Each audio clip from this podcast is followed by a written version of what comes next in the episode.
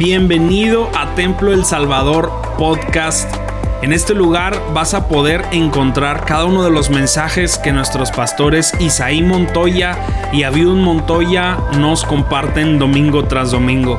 Sin duda alguna creemos que estamos en una temporada de Dios increíble y creemos fielmente que esto va a ser de mucha bendición para tu vida. Así que disfruta el mensaje y que Dios te bendiga. En estos últimos días eh, el Señor impactaba esta palabra en mi corazón y, y me puse a hacer un poquito de, de, trabajo, ¿no? de investigación. Y dije, Señor, ¿cuál es, por qué siempre la intención tuya de que pudiéramos ir a las profundidades en, en todo lo que hacíamos? Y, y, el Señor es tan objetivo en lo que hace, que no solamente es un mensaje eh, comparativo, analógico de lo que Él intenta hacer, sino que objetivamente el Señor nos enfoca en las cosas que Él ha previsto en, su misma creación para que nosotros nos podamos dar cuenta que lo que Él intenta hacer en nuestras vidas y el lugar a donde intenta llevarnos en, nuestro viaje de, conocimiento, de conexión con Él, es poder ver y encontrar cosas que bajo otras circunstancias no pudiéramos hacer.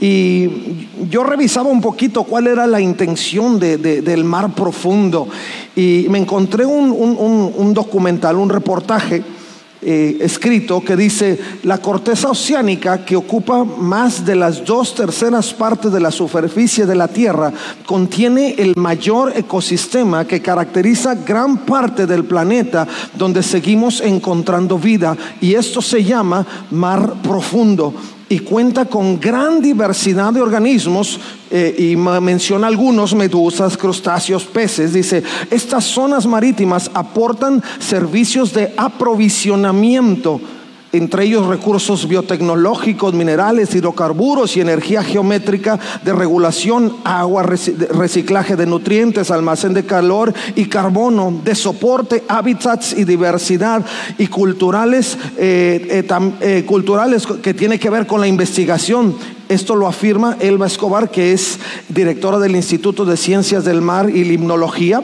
Dice, el conocimiento limitado del mar profundo podría sugerir que a mayor profundidad hay menos diversidad biológica, pero al estudiar la planicie abisal, el bioma más grande del planeta, hemos visto una variedad de paisajes con hábitats complejos y más especies de las que imaginamos que han evolucionado bajo estas condiciones. En otras palabras, mientras más a fondo han ido en el descubrimiento de las cosas, en las profundidades del mar, en las profundidades de las aguas, lejos de pensar que no hay vida o que no existe más cosas, dicen los investigadores, se han encontrado con mayor cantidad de hábitats se han encontrado con mayor cantidad de elementos y organismos que nutren, que ayudan al crecimiento, al, al, sustento, vaya, de lo que nosotros somos como planeta y como seres vivientes dentro del planeta.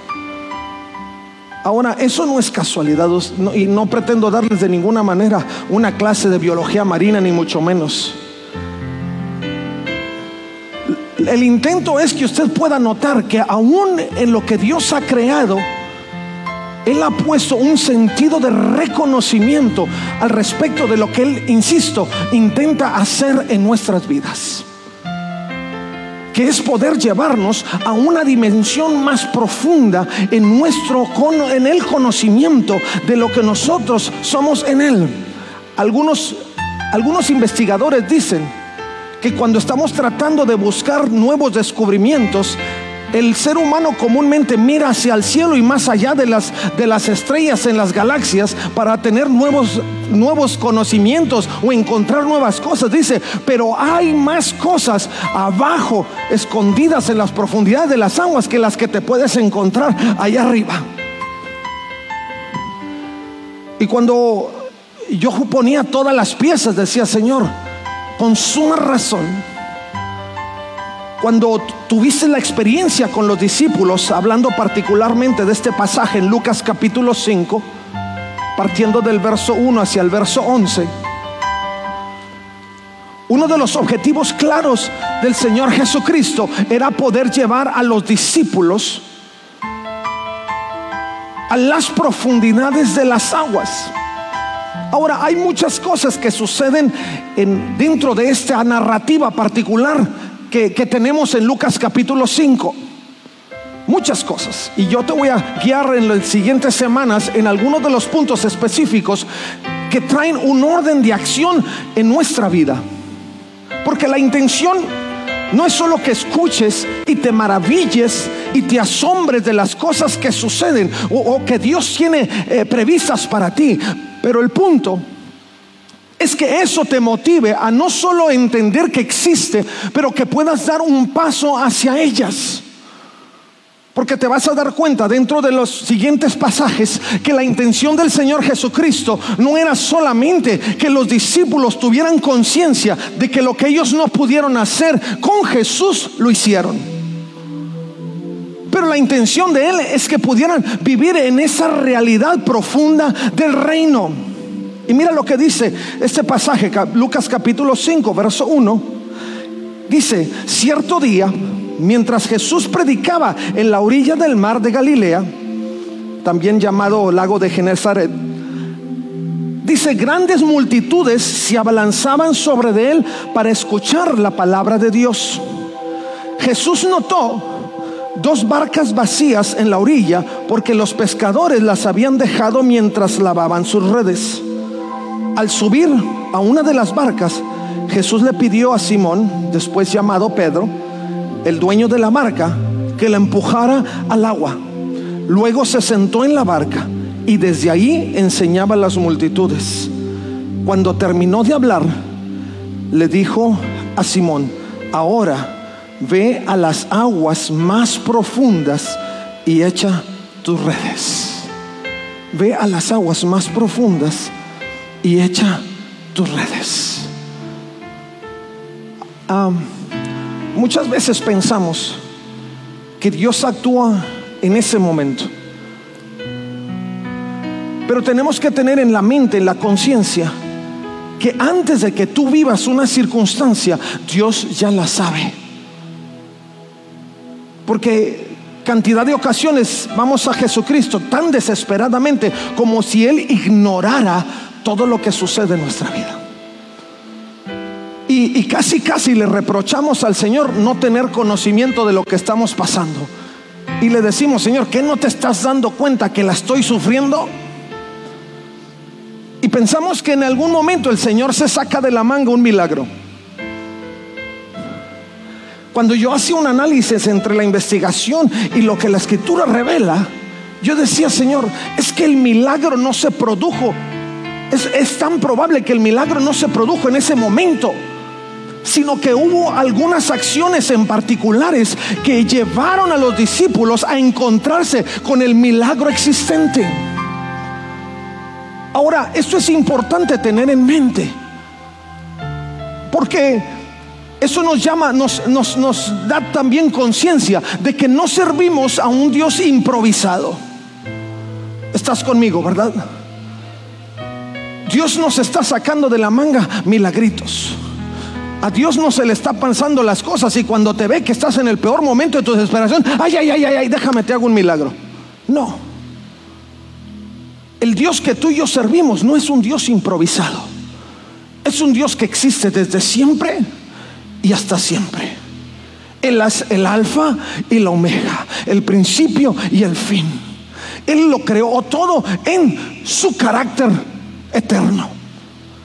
Quiere decir que tu vida que las cosas que suceden a tu alrededor, los milagros que Él tiene previstos para ti, están ahí. Yo decía, Señor, ¿por qué la intención de llevar a los discípulos a la profundidad del agua cuando el milagro lo pudo haber hecho justamente a la orilla? No tenía que llevar a los discípulos a la profundidad del agua. Pero Dios nos mueve al ambiente, al lugar donde el milagro está hecho donde las cosas Él las tiene previstas, donde las cosas son efectivas. Y si de pronto el Señor nos desplaza en ese sentido, es porque Él quiere que tú te des cuenta de una realidad mayor de su reino. La narrativa nos enseña que el Señor Jesucristo estaba frente a una gran multitud. Algunos pensarán que qué conciencia pudiera haber tenido el Señor Jesús de unas barcas vacías cuando tenía una multitud enfrente el Señor se dio cuenta de que había barcas vacías, de que había una necesidad más allá de las multitudes frente a Él. Ahora, esto es importante y quiero que no te pierdas en esto. Porque además de que el Dios que tú y yo servimos no es improvisado, nada le pasa desapercibido. No importa cuántas multitudes, no importa si los siete billones de habitantes en este planeta claman a una voz, Él te conoce por nombre. Y conoce la necesidad más profunda de tu corazón. No dejes que el enemigo te engañe y te haga pensar que entre los siete billones eres el más pequeño, como la arena insignificante en la playa. No, Dios te conoce. Dios sabe cuáles son tus padecimientos. Y Él es capaz de percibir en ese ambiente en el que Él se mueve cada detalle de tu vida.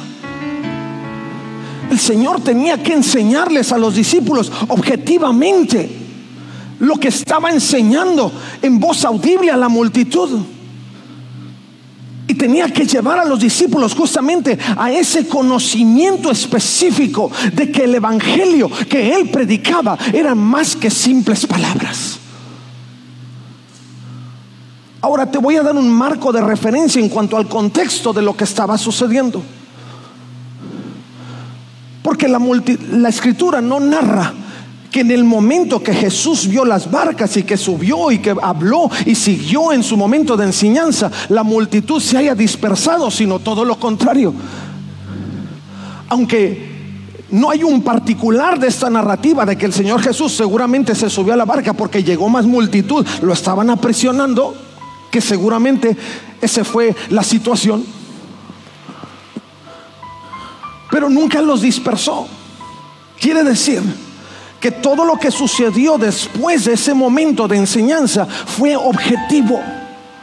Dios dice y Dios hace. Dios dice y Dios hace.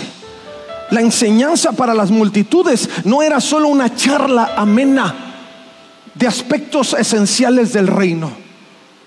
No era una charla amena teológica de aspectos esenciales, insisto, del reino o de supuestos que pudieran suceder si tú aplicas tal fórmula. No.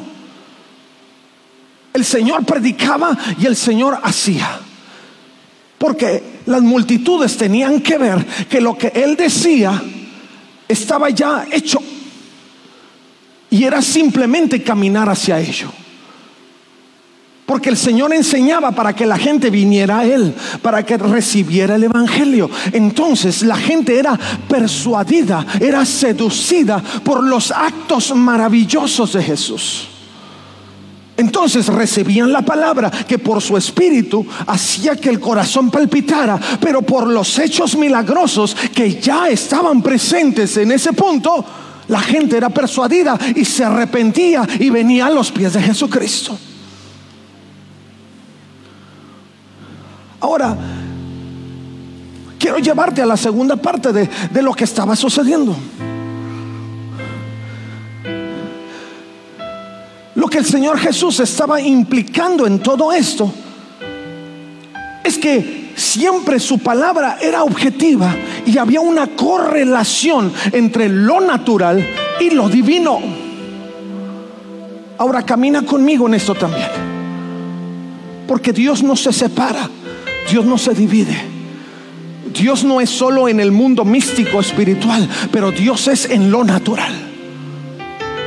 Porque Él creó ambos. Él es espíritu y porque Él es espíritu, nosotros le adoramos en espíritu y en verdad. Pero todo lo que todo lo que gira alrededor de nosotros en el cosmos fue creado por Él. Y tiene la esencia de Él.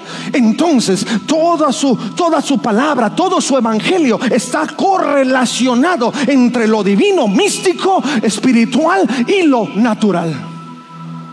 Por eso el rey David decía, los cielos cuentan la gloria de Dios y el firmamento anuncia la obra de tus manos, porque no había separación, estaba correlacionado, porque Él es el creador de todas las cosas.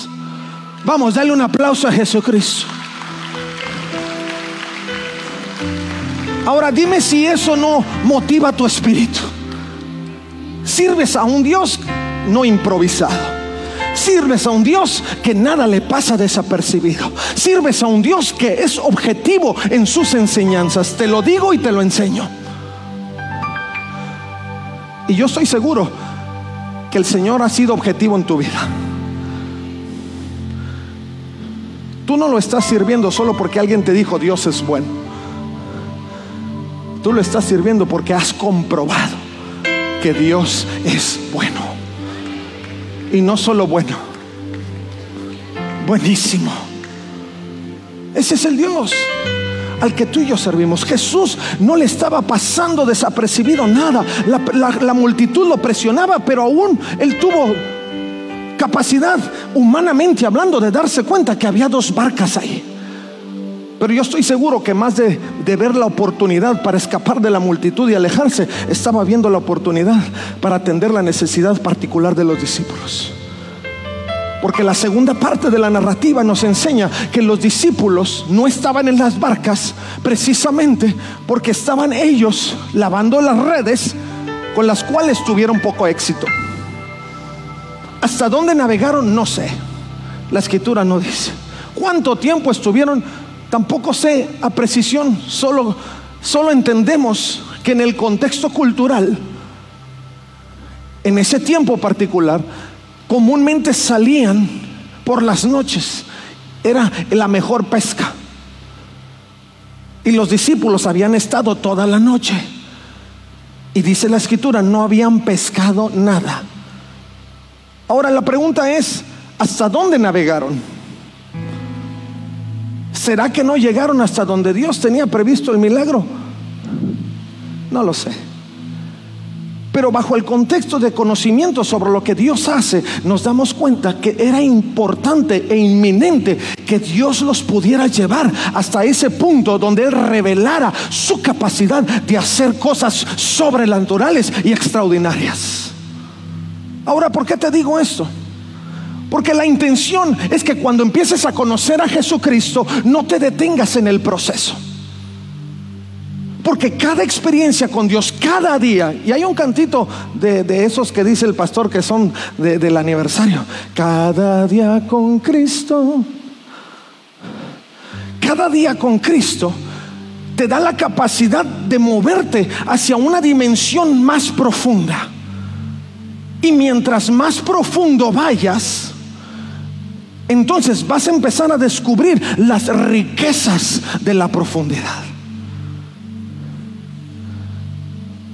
Los científicos, los biólogos marinos y demás llegaban o llegan hasta ciertas profundidades. Pero cuando toman un paso adicional en la investigación, se dan cuenta que hay una riqueza mayor, mayor número de hábitats mayor número de, eh, mayor diversidad de especies, elementos nutrientes que sirven a la existencia del planeta, pero que se encuentran en la profundidad. ¿Cómo perseverar en la vida cristiana? ¿Cómo avanzar en la realidad de Dios si no profundizamos? Dios nos quiere llevar a esa profundidad específica para que podamos ver la gloria de Dios, la percepción de Jesús sobre nuestras vidas y necesidades. Él la hace desde una perspectiva, desde un sentido metacognitivo. O sea, tú y yo vemos problemas aquí, pero Él ve problemas desde acá. Tú ves un problema inconcebible, fuera de control, mientras en la inmensidad de su grandeza Él dice, eso no es nada, así lo resuelvo. Solo muévete a la profundidad. Porque el milagro ya está hecho. No necesito hacer otro más cuando ese ya está. Dios puede, porque todo lo puede. Pero en el proceso de, de caminar con Él aprendemos. Y su perspectiva metacognitiva nos da la confianza de que Él puede trabajar sobre cada sentido porque Él no está viendo de frente, Él está viendo sobre todas las cosas. Dios se mueve en esa realidad del reino profunda para que pueda ser de impacto, pueda haber una percepción mayor de su grandeza y entonces podamos ser transformados. Si el Señor no hubiera hecho eso, ¿usted cree que la multitud ahí hubiera sido transformada o que los discípulos hubieran querido seguir caminando con Jesús? No, Él te impacta. Su propio mensaje te impacta. Pero cuando pasa el sentido objetivo, te impacta más. Porque nos damos cuenta que Dios no es un Dios mentiroso, que Dios no es un Dios de fantasías, que Dios es un Dios de realidades. Que cuando Él dice es porque ya está hecho,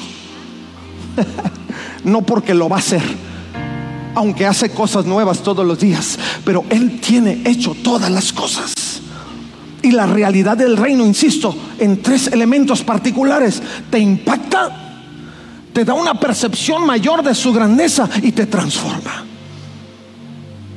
Así lo hace Dios. Por eso cuando Dios nos muestra su grandeza somos seducidos, somos transformados. Quiero eso y no esto. Pero tenemos que abrir nuestros ojos a ello. Tenemos que querer caminar hacia la profundidad el sentido de lo que no pasa desapercibido para el Señor es que, insisto, para Dios todo es notorio y Él está en medio de cualquier ambiente. Todo es notorio, todo es notorio, Él lo ve todo. Por, por eso Él es omnisciente, omnipotente, omnipresente. Nada se escapa y Él se mueve en cualquier ambiente y atiende cualquier necesidad. Ese es el Dios al que tú y yo servimos. El Señor tenía en claro que los discípulos estaban trabajando en aquello que para ellos era un, un modo de vida, un modus vivendi. Y él no podía decir, esto es más importante que ello. Y sígueme en esto. Porque a veces pensamos que para el Señor hay cosas más importantes. Lo más importante para Él es que nadie se pierda y todos procedan al arrepentimiento. Porque por eso entregó a su Hijo. Por eso vino Jesús a entregarse a sí mismo como sacrificio. Pero para Dios no hay categorías. Él mira tu necesidad de hambre física como mira tu necesidad de hambre espiritual. Él veía la necesidad de la multitud de alcanzar salvación en Jesucristo, pero también vio, la necesidad de los, de, los, de los pescadores que no habían pescado en toda la noche y necesitaban que algo sucediera. Dios no categoriza. Dios en medio de todo enseña. Y nos motiva a seguir creciendo y creyendo en Él. Dios se mueve en esa dimensión. Para los pescadores quizá pareció que el mar estaba vacío, pero para Dios era solamente la coordenada equivocada. Para los pescadores pudo haber sido que ellos esperaban encontrar donde siempre encontraban cuando el Señor le dijo, es hora de que veas algo nuevo. Es hora de que te muevas hacia una dimensión más profunda. Es hora de que lleves tu barca a donde no la habías llevado y que empieces a ver y a notar lo que Dios quiere traer y revelar para tu vida. Muchos estamos así. Estamos estacionados. Hemos querido sacar peces de la misma fuente. Hemos querido que Dios nos dé del mismo lugar. Y le exigimos, Señor, ponme peces en la orilla. Cuando el Señor te está diciendo, espérate tantito. Nada me pasa desapercibido. Yo no estoy improvisando. Prepárate porque necesitas moverte hacia donde están todos los peces que tú necesitas. Y dejar de buscar en la orilla. Dios habita en las profundidades. Porque Él es un Dios grande y profundo. Él quiere que no pierdas el ánimo. Quizá el estado de ánimo de los pescadores estaba por la amargura. Lamentándose, quizá estaban lavando la red a mal, a mala gana. Es más, ¿para qué la lavo si ni, agarré nada? Cualquier parecido con la realidad. Porque el Señor te dice, prepárate. ¿Y para qué me preparo? Si, si ni saqué nada ni me beneficia nada. ¿Y a mí qué? ¿Y a mí en qué me beneficia? ¿Y yo qué provecho saco de ello? ¿Verdad? ¿Cuántas veces no le hemos dicho al Señor así? Ya estamos lavando la red a mala gana. Acabo que la voy a volver a meter y igual no voy a sacar nada. No. Creo que cuando estamos atentos a la forma en que Dios se mueve, nos vamos a dar cuenta que lo único que tenemos que hacer es, ¿hacia dónde, Señor? El Señor Jesucristo le habló a Pedro. Le dijo, Pedro, Simón, agarra tu barca, échala para acá. Bien norteño el Señor, échala para acá. Y el Señor solo se subió. Justo el pasaje que nos enseña dice que el Señor Jesús se subió y Pedro empujó. En otras palabras, Pedro no dejó de hacer cosas. Lo único que tuvo que ser diferente es que el Señor Jesús se subiera a la barca. Y entonces Simón, dice la escritura, empujó. Algunos subimos al Señor a la barca, pero no empujamos. Señor, ya estás ahí ahora sí hazme el milagro. Y me voy a sentar aquí tantito. A ver si sucede. Que suceda, Señor, que suceda. Y no empujamos. Señor, ya te subí. Estoy orando, estoy ayunando, estoy clamando. Estoy creyendo. Empuja. Empuja.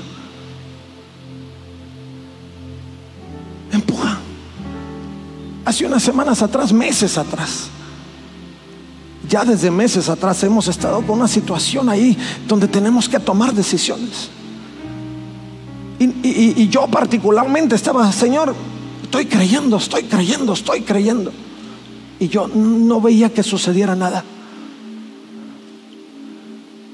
Y casi, casi le decía al Señor, pero si, si yo estoy confiando, Señor. Hasta que el Señor Jesús me dijo, aquí estoy, empuja.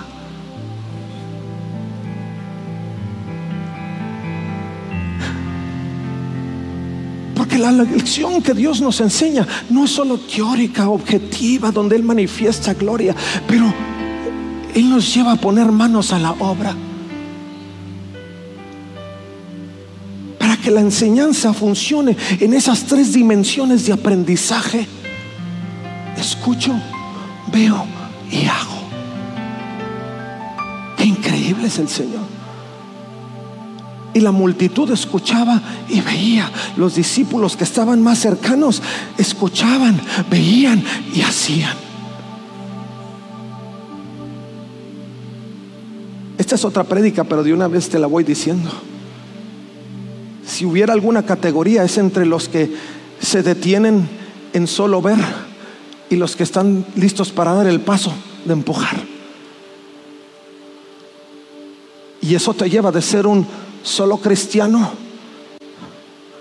a un servidor.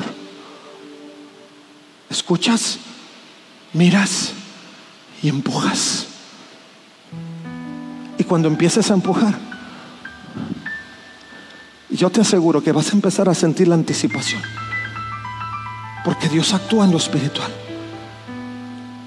Y cuando empiezas a conocer a Jesús, ay Señor, algo va a pasar, ¿verdad Señor?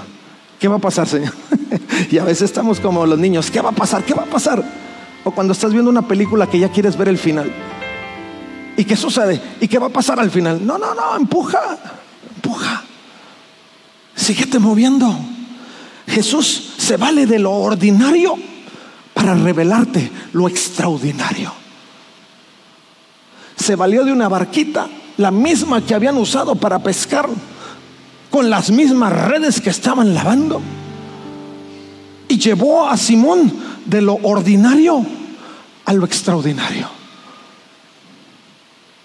Cuando tú empujas lo ordinario, Jesús que está en la barca te lleva a lo extraordinario. Y ahí sí, ¿cómo va a suceder? El que va en la barca lo va a hacer pasar. Pero lo que es un hecho es que te está llevando a una dimensión más profunda. Para que tú puedas ver las riquezas que hay cuando llegas a ese mar profundo.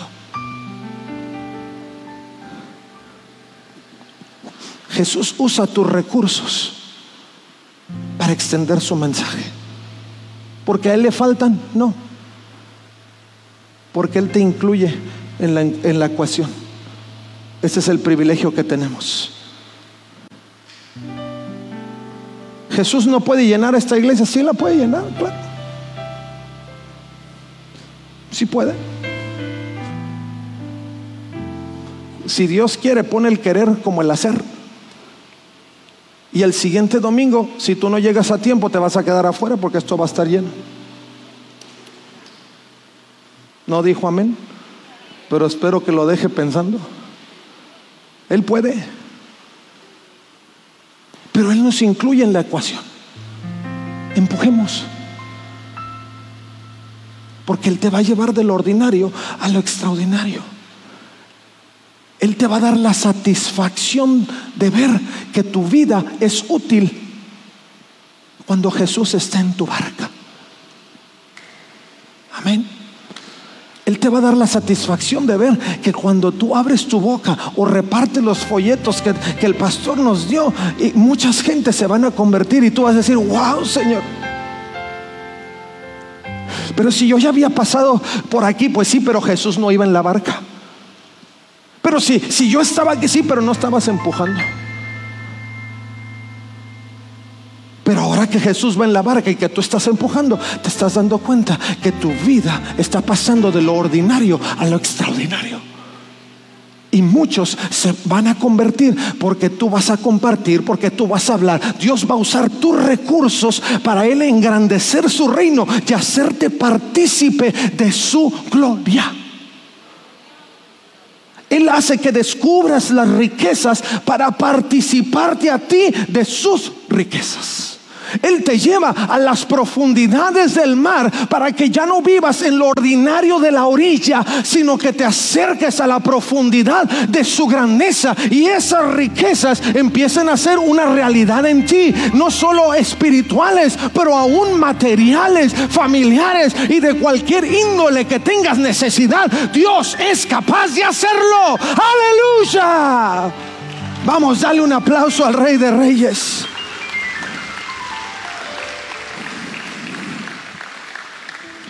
Ahora, hay una gran diferencia entre empujar la barca con Jesús y sin Jesús.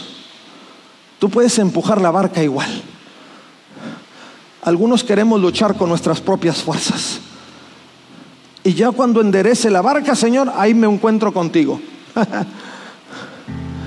no, así no funciona.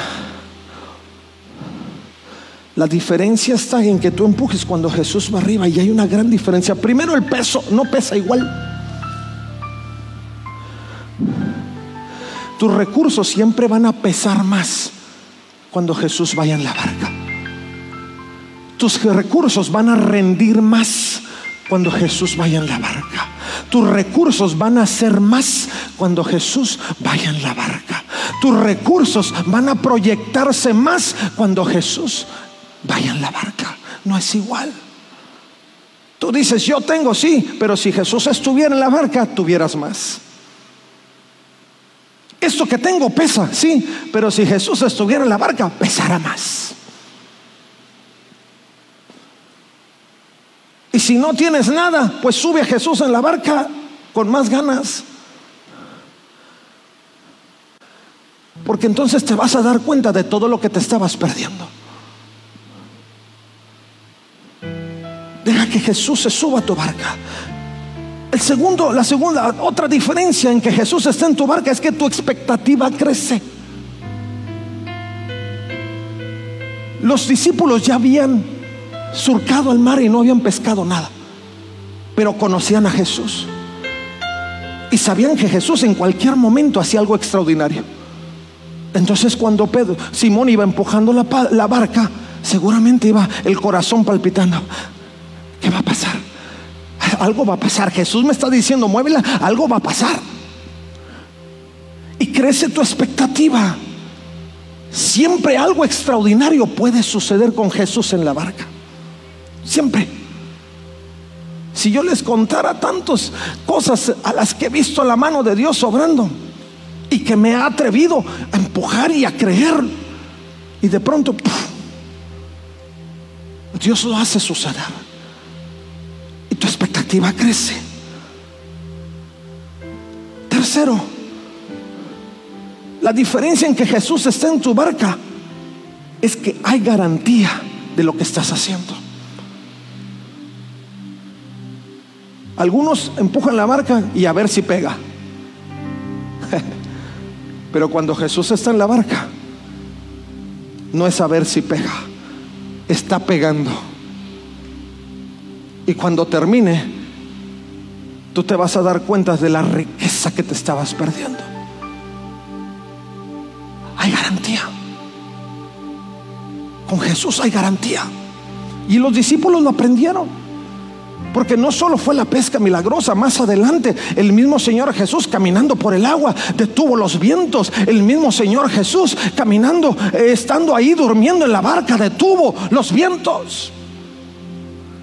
Y se dieron cuenta que lo que habían aprendido acá se siguió mostrando en otras dimensiones. Y cada vez que Jesús estaba en la barca, algo extraordinario sucedía. Y no es lo mismo llegar ordinariamente al otro lado que llegar extraordinariamente al otro lado. No se celebra igual decir, pues, ay, sí, ahí, ahí me aventé y ahí lo fui logrando. Rápido se acaba la satisfacción. Pero cuando extraordinariamente llegas al otro lado, dices, no hombre, si te cuento. Y pueden pasar 20 años y te vas a seguir acordando cómo llegaste del otro lado extraordinariamente. Nosotros hicimos un viaje, el primer viaje misionero transatlántico, visitando el norte de África y luego toda Europa central y anduvimos de mochileros y yo les cuento, después se los cuento porque ahorita se me está acabando el tiempo. Pero todo fue extraordinario. Todo fue extraordinario. Eso sucedió hace 20 años. Y cada que nos comunicamos los que fuimos en ese viaje, lo primero que sale a colación es la experiencia de ese viaje extraordinario. Porque es impactante. Dios te impacta. Dios te cambia la percepción a una percepción mayor y Dios te transforma. Así, así sucede con Dios, en, con Jesús en la barca. Finalmente Sé que el tiempo se va, pero yo no quiero que te vayas de aquí sin que tú tengas el deseo de ir a la profundidad. Y de decirle al Señor, Señor, permite que yo pueda llegar a esa dimensión. Jesús te está invitando a que puedas moverte hacia el mar profundo y entonces puedas echar tus redes. Dios no necesita solo tu barca, también necesita tus redes. Y esa es parte 2. No te pierdas el siguiente domingo, porque hablaremos de las redes. Pero quiero decirte que la invitación a la profundidad es para que dejes de andar en la orilla. Para que descubras, insisto, las mayores riquezas que Él tiene para ti. Para que veas una dimensión de Él que no conoces Jeremías 33 dice, clama a mí y yo te responderé y te enseñaré cosas grandes y ocultas que tú no conoces. Cuando Dios te lleva a la profundidad. Cuando los investigadores empezaron a irse a mar profundo, empezaron a descubrir cosas grandes y ocultas que no conocían. Cuando Dios te lleva a la profundidad en la experiencia con Él, a las aguas profundas de tu vida, es porque te quiere enseñar cosas que tú no conoces. Pero necesitas dejar que Dios te desplace hacia ese punto y poner tus manos a la, a la obra. Dios no nos ha llamado a vivir en la miseria de este mundo, sino que nos podamos mover en un ambiente de mayor gloria. Pero para que eso sea posible es necesario escuchar la voz del Maestro y desplazarnos hacia donde Él quiere que estemos, que es en el mar profundo. El Dios que tú y yo servimos es grande. Y nunca te va a dar cosas pequeñas. Él te revela y te muestra cosas de la dimensión de Él, no de tu dimensión. Y la dimensión de Él es grande, muy grande, súper grande, extraordinaria, sobrenatural. Y Él las tiene listas para ti. Mi pregunta es, si tú estás dispuesto a que Jesús se suba en tu barca, uno, y si tú estás dispuesto a empujar la barca una vez que Jesús esté en la barca, dos, tres, y si estás dispuesto a ir a las profundidades, a donde Dios te quiere llevar. Algunos hemos subido a Jesús y hemos empezado a empujar. Pero todavía estamos pensando si queremos ir más a fondo. Ya no lo pienses. Déjate llevar. Déjate llevar. Señor, ya te subiste, ya estoy empujando. No te frenes. No dejes que tu humanidad frene la divinidad de Dios. Te lo repito, no dejes que tu humanidad frene la divinidad de Dios en tu vida. Si hay algo en tu vida que está sucediendo y entiendes y sabes que es Dios hablándote, es Dios ayudándote a, desplazarte a otro punto de tu vida, hazle caso. Y dile, sí Señor, sí Señor, sí Señor, sí voy y me voy a mover más allá. Yo te quiero invitar para que esta tarde tú tengas esa oportunidad. Muchas gracias por quedarte hasta aquí con nosotros. Recuerda que también puedes encontrarnos en A Corazón Abierto podcast en donde encontrarás charlas con nuestros pastores, con miembros del staff y con muchas personas más. Así que nos vemos la próxima semana. Muchas gracias y hasta luego.